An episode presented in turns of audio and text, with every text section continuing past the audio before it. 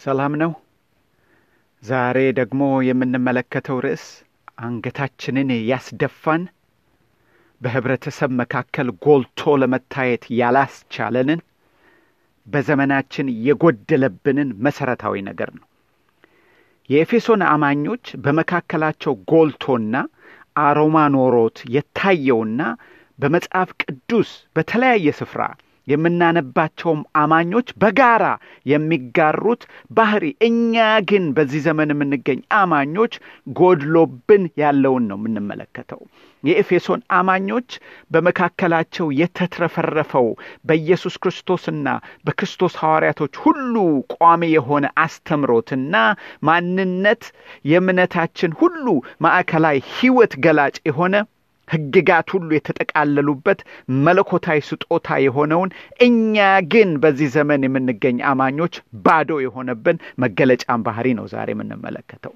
በጌታ ኢየሱስ ክርስቶስ ብዙ ተቆጥረው የማይችሉ ተስፋ የምናደርግባቸው በረከቶች አሉ። ሐዋርያው ጳውሎስም ለኤፌሶን አማኞች እንደ ጻፈላቸው ርስት ወራሾች ናችሁ ብሎ አስረግጦናል። ይህም የሁላችን ተስፋ ነው። በአዲሲቷ ኢየሩሳሌም በክብር ለመኖርና ጌታን ለማምለክ ተስፋችን ነው።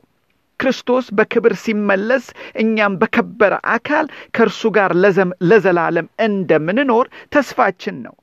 ይህንን ሁሉ ተስፋ በእምነት እንጠባበቃለን። ነገር ግን ከዚህ ከተስፋችን ከዚህ ከእምነታችን ያየለና ታላቅ የሆነ በዘመናችን ጎድሎብናል። ተስፋ በጌታ ማድረጉ መልካም ነው። ተስፋውም ይፈጸማል ብሎ ማመኑ እሰየው ነው።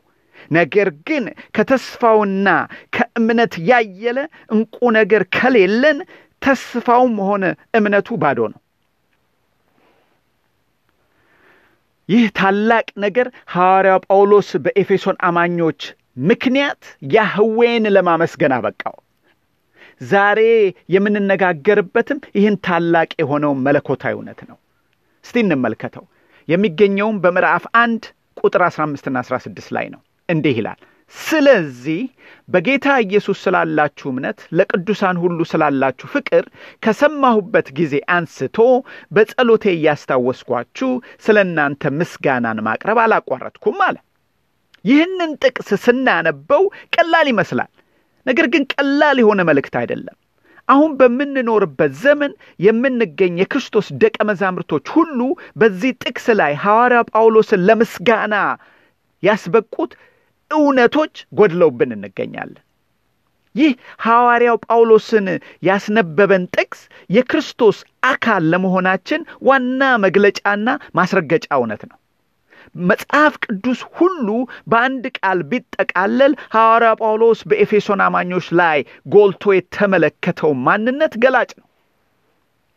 የዚህም መልእክት የዚህም መለኮታዊ ማንነት ገላጭ ኃይል ክርስቶስን በማመን የተወለደ ማንነት ሐዋርያ ጳውሎስን ያህዌን ለማመስገን ያስበቃው የኤፌሶን አማኞች በጌታ የተለወጠ ማንነት የወለደው ኑሯቸው ነው። የኤፌሶን አማኞችን የለወጠና የቀየረ ጌታ እኛም መለወጥና መቀየር የለበትምን? ክርስቶስ ትናንትናም ዛሬም የማይለወጥ ጌታ ከሆነ እንዴት በመጽሐፍ ቅዱስ ውስጥ የምናነባቸው የተለወጡ የአማኞች ሕይወት ከዚህ ዘመን አማኞች ጋር ሊጣጣም አልቻለም? ጌታ ኢየሱስ የኤፌሶን አማኞች ከኀጢአታቸው እንደዋጃቸው ሁሉ እኛንም ከኀጢአታችን ዋጅቶናል። የኤፌሶን አማኞች ሁሉ ኃጢአተኞች እንደሆኑ እኛም ኃጢአተኞች ነን። የኤፌሶን አማኞችና እኛ የዚህ ዘመን አማኞች ለመዳናችን ያቀረብነው አስተዋጽኦ የለንም። እነሱም እኛም ክብር የጎደለን ነን። የእነርሱ አዳኝ የእኛም አዳኝ ነው። የኤፌሶን አማኞችን ሲያድን እኛንም ሲያድን የሰጠን አንድ ነገር ነው፣ ሕይወቱን ብቻ። ለኤፌሶን አማኞች የበለጠ ነገር ሰጥቶ ለእኛ ያስቀረው ወይም ያሳነሰው ነገር የለም። ለኤፌሶን አማኞች የተነገረው ወንጌል ለእኛም ተጽፎ ተላልፎልናል። ታዲያ በኤፌሶን አማኞችና በዚህ ዘመን ያለን አማኞች ልዩነታችንን ምን ፈጠረው? የኤፌሶን አማኞች ከዚህ ካለንበት አማኞች እጅግ አስበልጦ ያሳደጋቸውና እርስ በርሳቸው ያዋደዳቸው ምንድን ነው?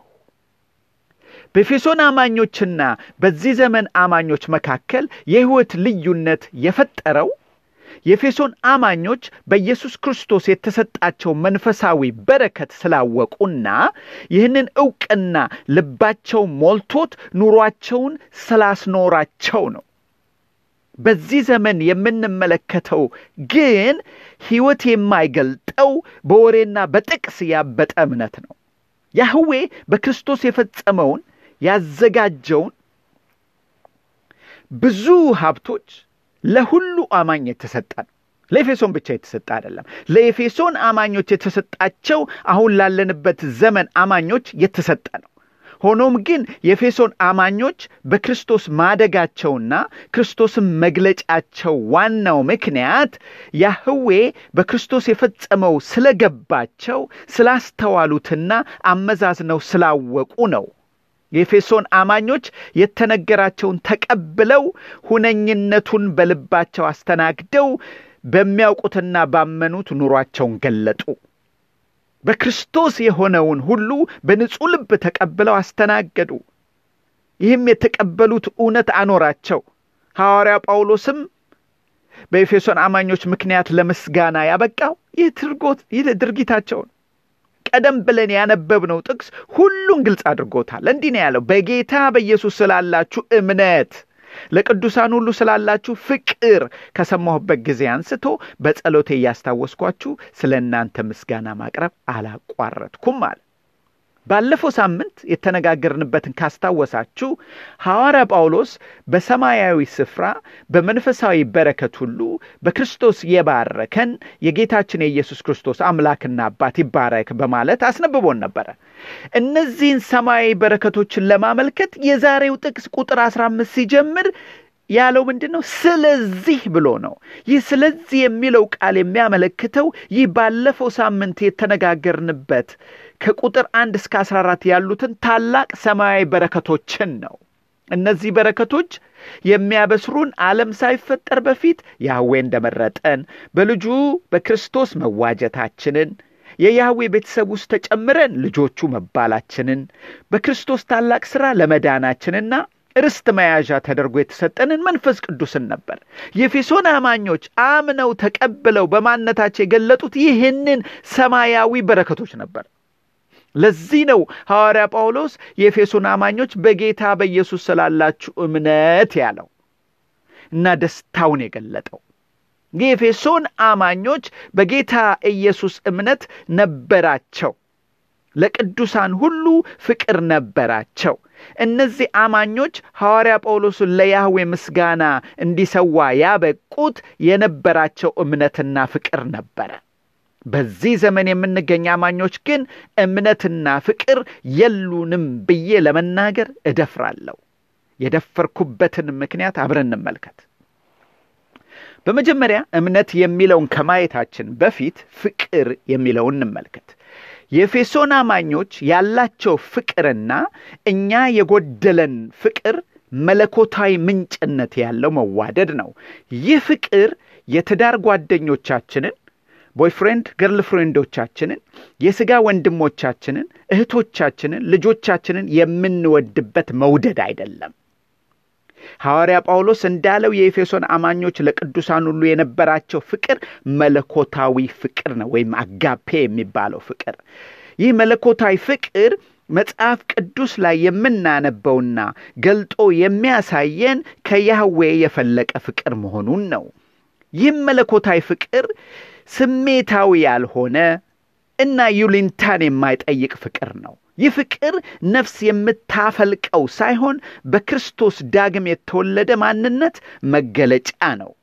ይህ ፍቅር ተወዳጁን ይገባዋል የሚያሰኝ እና የተወዳጁን ቸርነት ወይም ማንነት የማይጠይቅ ነው። እንዲህ አይነት ፍቅር በተፈጥሯችን ሊኖረን ፍጹም አይችልም። ምክንያቱም አሮጌው ማንነታችን መውደድ የሚችለው የሚወደውን የሚያሞጋግሰውን አንድ ምድብ የሆነውን ወይም ጎራ ውስጥ ያለውን ነው። አሮጌው ማንነት ወይም በክርስቶስ ያልተወለደ ማንነት መለኮታዊ ፍቅርን ሊያመነጭ ወይም ሊገልጥ የተሰናከለና የማይችል ነው። እኔና እናንተ የማይገባን ሰማያዊ ፍቅር ያህዌ ፍቅሩን ለመግለጥ ልጁን እንደ በግ እንዲታረድ ወሰነልን። መጠላት የሚገባን ያህዌ ወደደ። ምክንያቱም ማንነቱ ፍቅር ነውና ግዴታ ሆኖበት አይደለም። ዛሬ እኔና እናንተ የአምላክ ልጅ ሕይወቱን ሰጥቶን አምላክ የሞተለትን አምላክ የሞተላትን ለመውደድ ተሳነን። በመልከታችን የማይመቹንን ሰድበንና ገፍተን አምላክን እጃችንን ዘርገን አምላክን እናመልካለን። ይሄ ከይሁዳ የማይተናነስ ነው። ኢየሱስን የሸጠው ይሁዳ የተሻለ ነው እንደውም። ምክንያቱም ይሁዳ ይህንን ክፋት ሲያደርግ የተለወጠ ማንነት አልነበረው። መለኮታዊ ፍቅር በኤፌሶን አማኞች ብቻ ታይቶ ያቆም አልነበረም። በሁለተኛው ክፍለ ዘመን ወይም ሰከንድ ሴንቹሪ የነበረው ታዋቂው የከበረው የክርስትና ቀደምት አባት ተርቱሊን በዘመናችን የነበሩትን በዘመናቸው በእነሱ ጊዜ የነበሩትን አማኞች ሕይወት ጽፎ ሲያስነብብ እንዲህ ነው ያለው። ተርጉሜው ላስነብባችሁ። በጠላቶቻችን ዓይን ልዩና የተለየ ያደረገን እርስ በርሳችን ያለው ቸርነት የሞላው ፍቅር ነው። እነዚህ ጠላቶቻችን የሚሉት እዩዋቸው እርስ በርሳቸው እንዴት እንደሚዋደዱ ብሎ አስነበበን። አንብሊቨቦ ይህ ቸርነት የተሞላ ፍቅር የሆነባቸው በራሳቸው ጥረት ሳይሆን ከክርስቶስ የፈለቀ ፍቅር ስለነበራቸው ነው። ይህ ከክርስቶስ የፈለቀው ፍቅር በውስጣችን የሚቀሰቅሰው ነገር የለም። ማንነት የሚገልጠው ስለሆነ ድንገተኛና ጥንቃቄነትን የሚጠይቅ ሳይሆን ይሄን ላድርግ ብለን ውለታን ጠብቀን የሚፈጸም ሳይሆን በማንነት የሚገለጥ ነው። ስንተነፍስ አተነፋፈሳችን ቅስፈታዊ ወይም የማናስተውለው እንደሆነ ሁሉ ከክርስቶስ የተወለደ ፍቅር እንደዚሁ አዲስ ማንነት የሚገልጠው ነው። የክርስቶስ ፍቅር የፍቅር ሁሉ ታላቅ አይደለም። በውስጣችን የሚኖረው ክርስቶስ ራሱ ፍቅር ነው።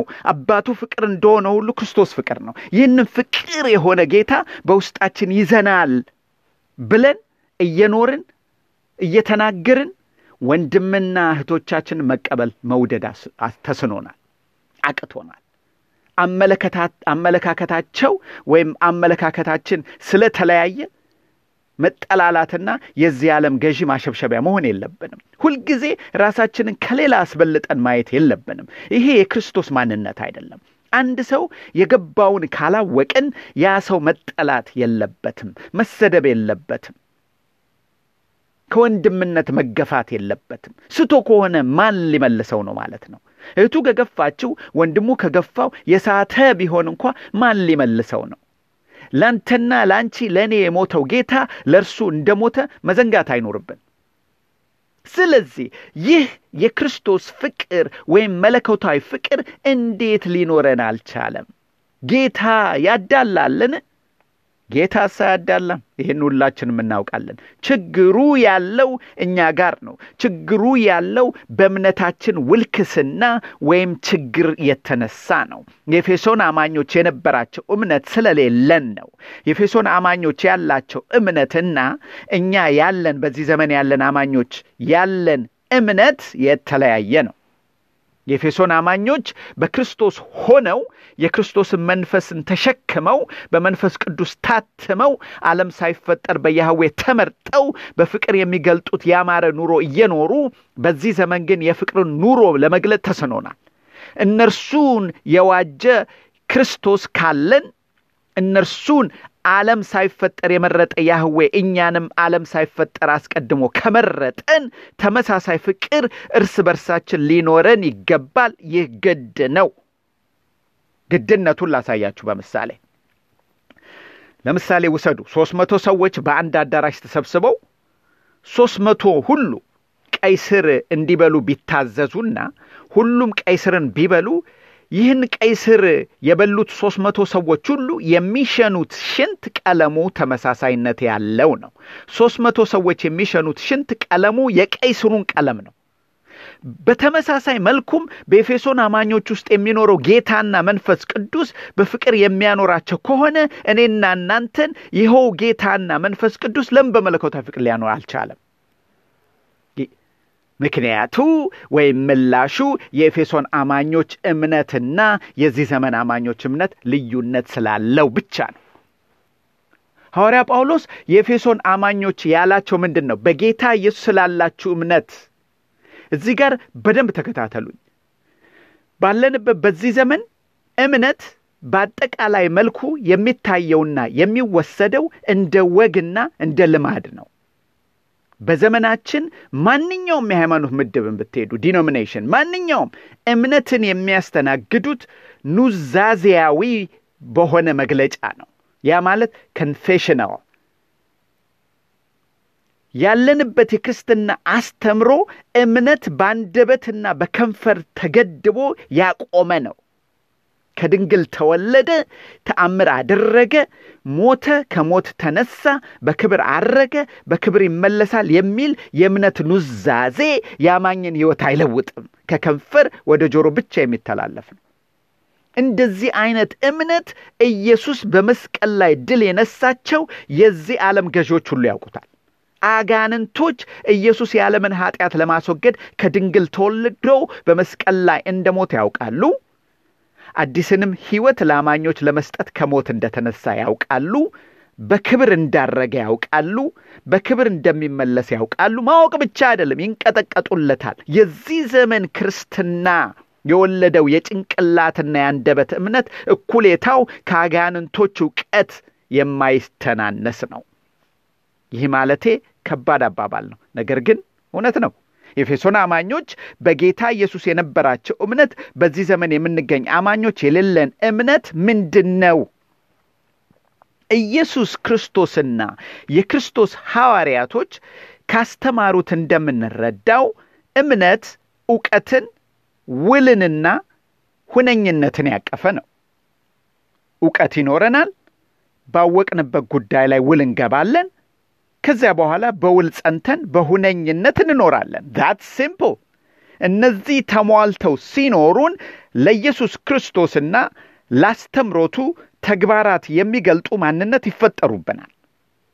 እምነታችን መመዘኛው የክርስቶስ እውቀት ብቻ ነው። Period። አለቀ። የክርስቶስ እውቀት ብቻ። እውቀቱም የተድበሰበሰ፣ የተከደነ፣ የተቀየጠ መሆን የለበትም። የዚህ ዘመን አስተማሪና አማኞች ከጌታ ከኢየሱስ ክርስቶስ እውቀት በላይ የንጉሥ ዳዊት እውቀት አላቸው። የንጉሥ ዳዊት ኑሮና ሕይወት በዳዊት ያቆመ ነው። ክርስቶስ ከንጉሥ ዳዊት ያየለ፣ ከነቢያት የበለጠ፣ ከመሳፍንት ያየለ፣ ከሕግ ሁሉ የላቀ ነው። የንጉሥ ዳዊት ጎልያድን በአንድ ድንጋይ የመግደል አስተምሮ ኢየሱስ ለሞተለት ሰው ሕይወት አስተዋጽኦ የለውም። የዳዊት የኑሮ መንገድና ሕይወት፣ የዳንኤል መንገድና ሕይወት፣ የኤልያስ መንገድና ሕይወት፣ የኤልሳ መንገድና ሕይወት፣ የሙሴ መንገድና ሕይወት፣ የኤርምያስ መንገድና ሕይወት፣ የነቢያቶች ሁሉ መንገድና ሕይወት ኢየሱስ ለሞተለት አማኝ የሕይወት ለውጥ አያመጣም።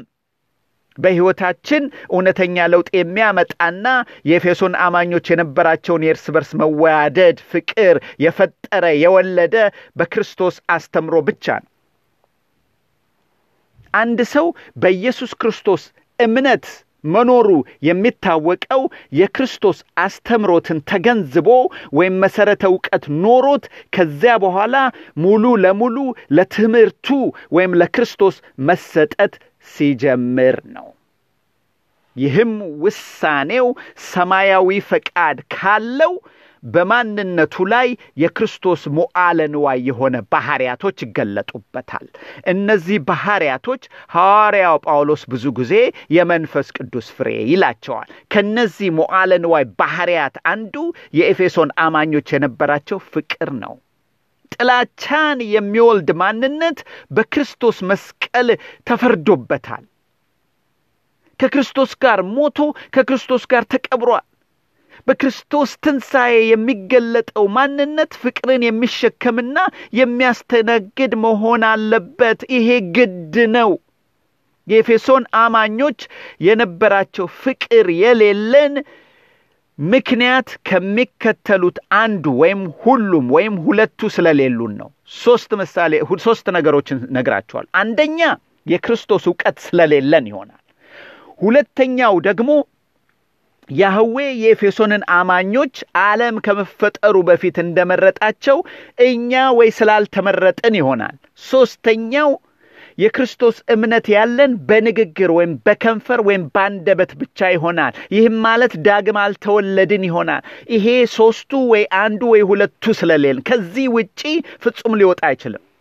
አንድ ምሳሌ ተመርኩዤ ይሄንን አባባሌን ላሳያችሁ። ታሪኩን ታውቁታላችሁ፣ ግን በደንብ እንድትከታተሉኝ እለምናቸዋለሁ። ጌታ ኢየሱስ ሐዋርያቶቹ እያዩት ወደ ላይ ካረገ በደመናም ካይናቸው ከተሰወረ በኋላ የክርስቶስን ትምህርት እና መሲህነት ያለ ፍርሃት ያለ ማፈር ማወጅ ጀመሩ።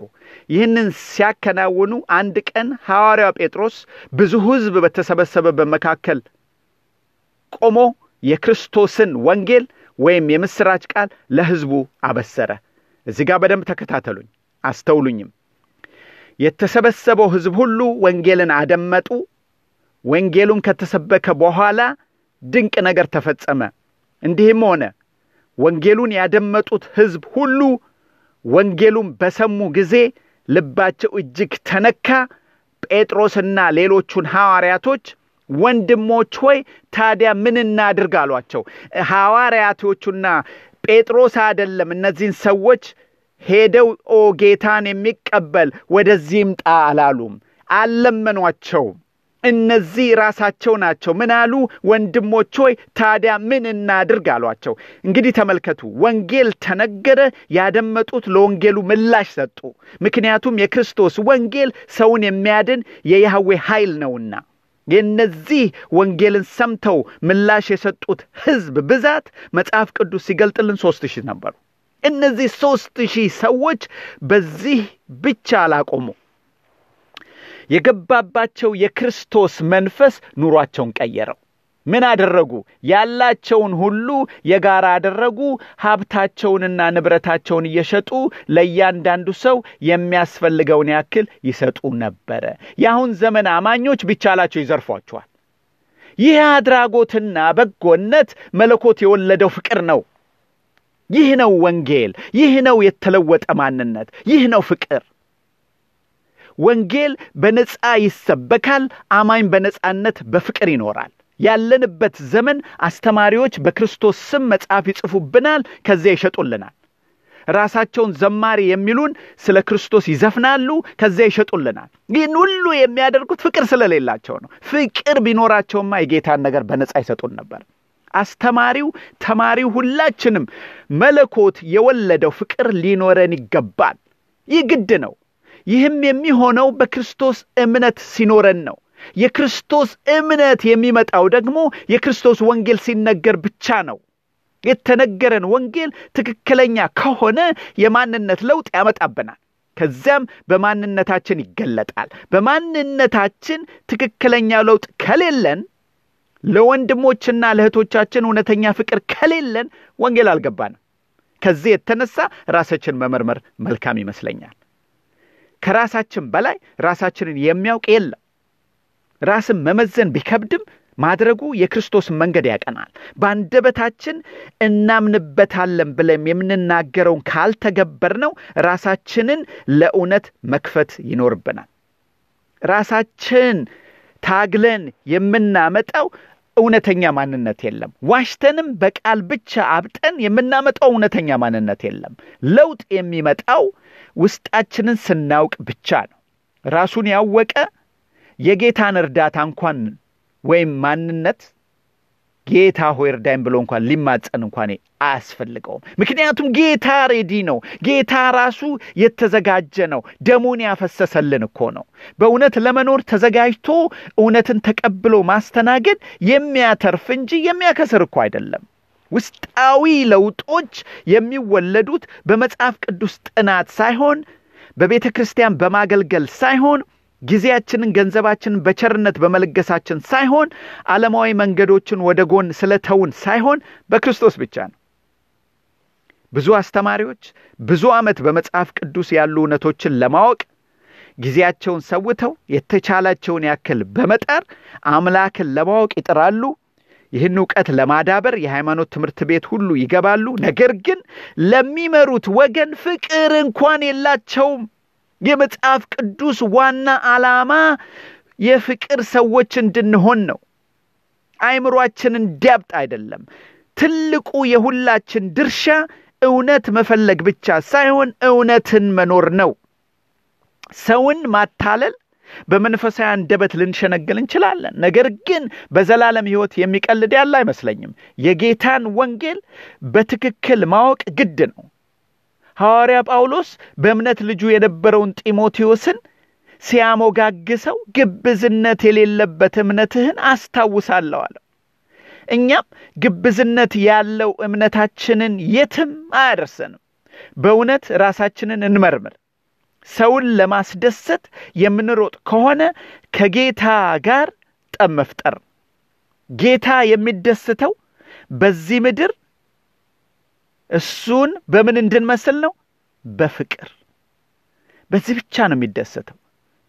እሱ ፍቅር እንደሆነ እኛም እርስ በርሳችን ለመዋደድ እርሱን ለመምሰል በፍቅር መኖር አለብን። እንግዲህ ሰላም ሁኑልኝ። በሚቀጥለው ቅዳሜ እንገናኛለን። የሳምንት ሰው ይበለን።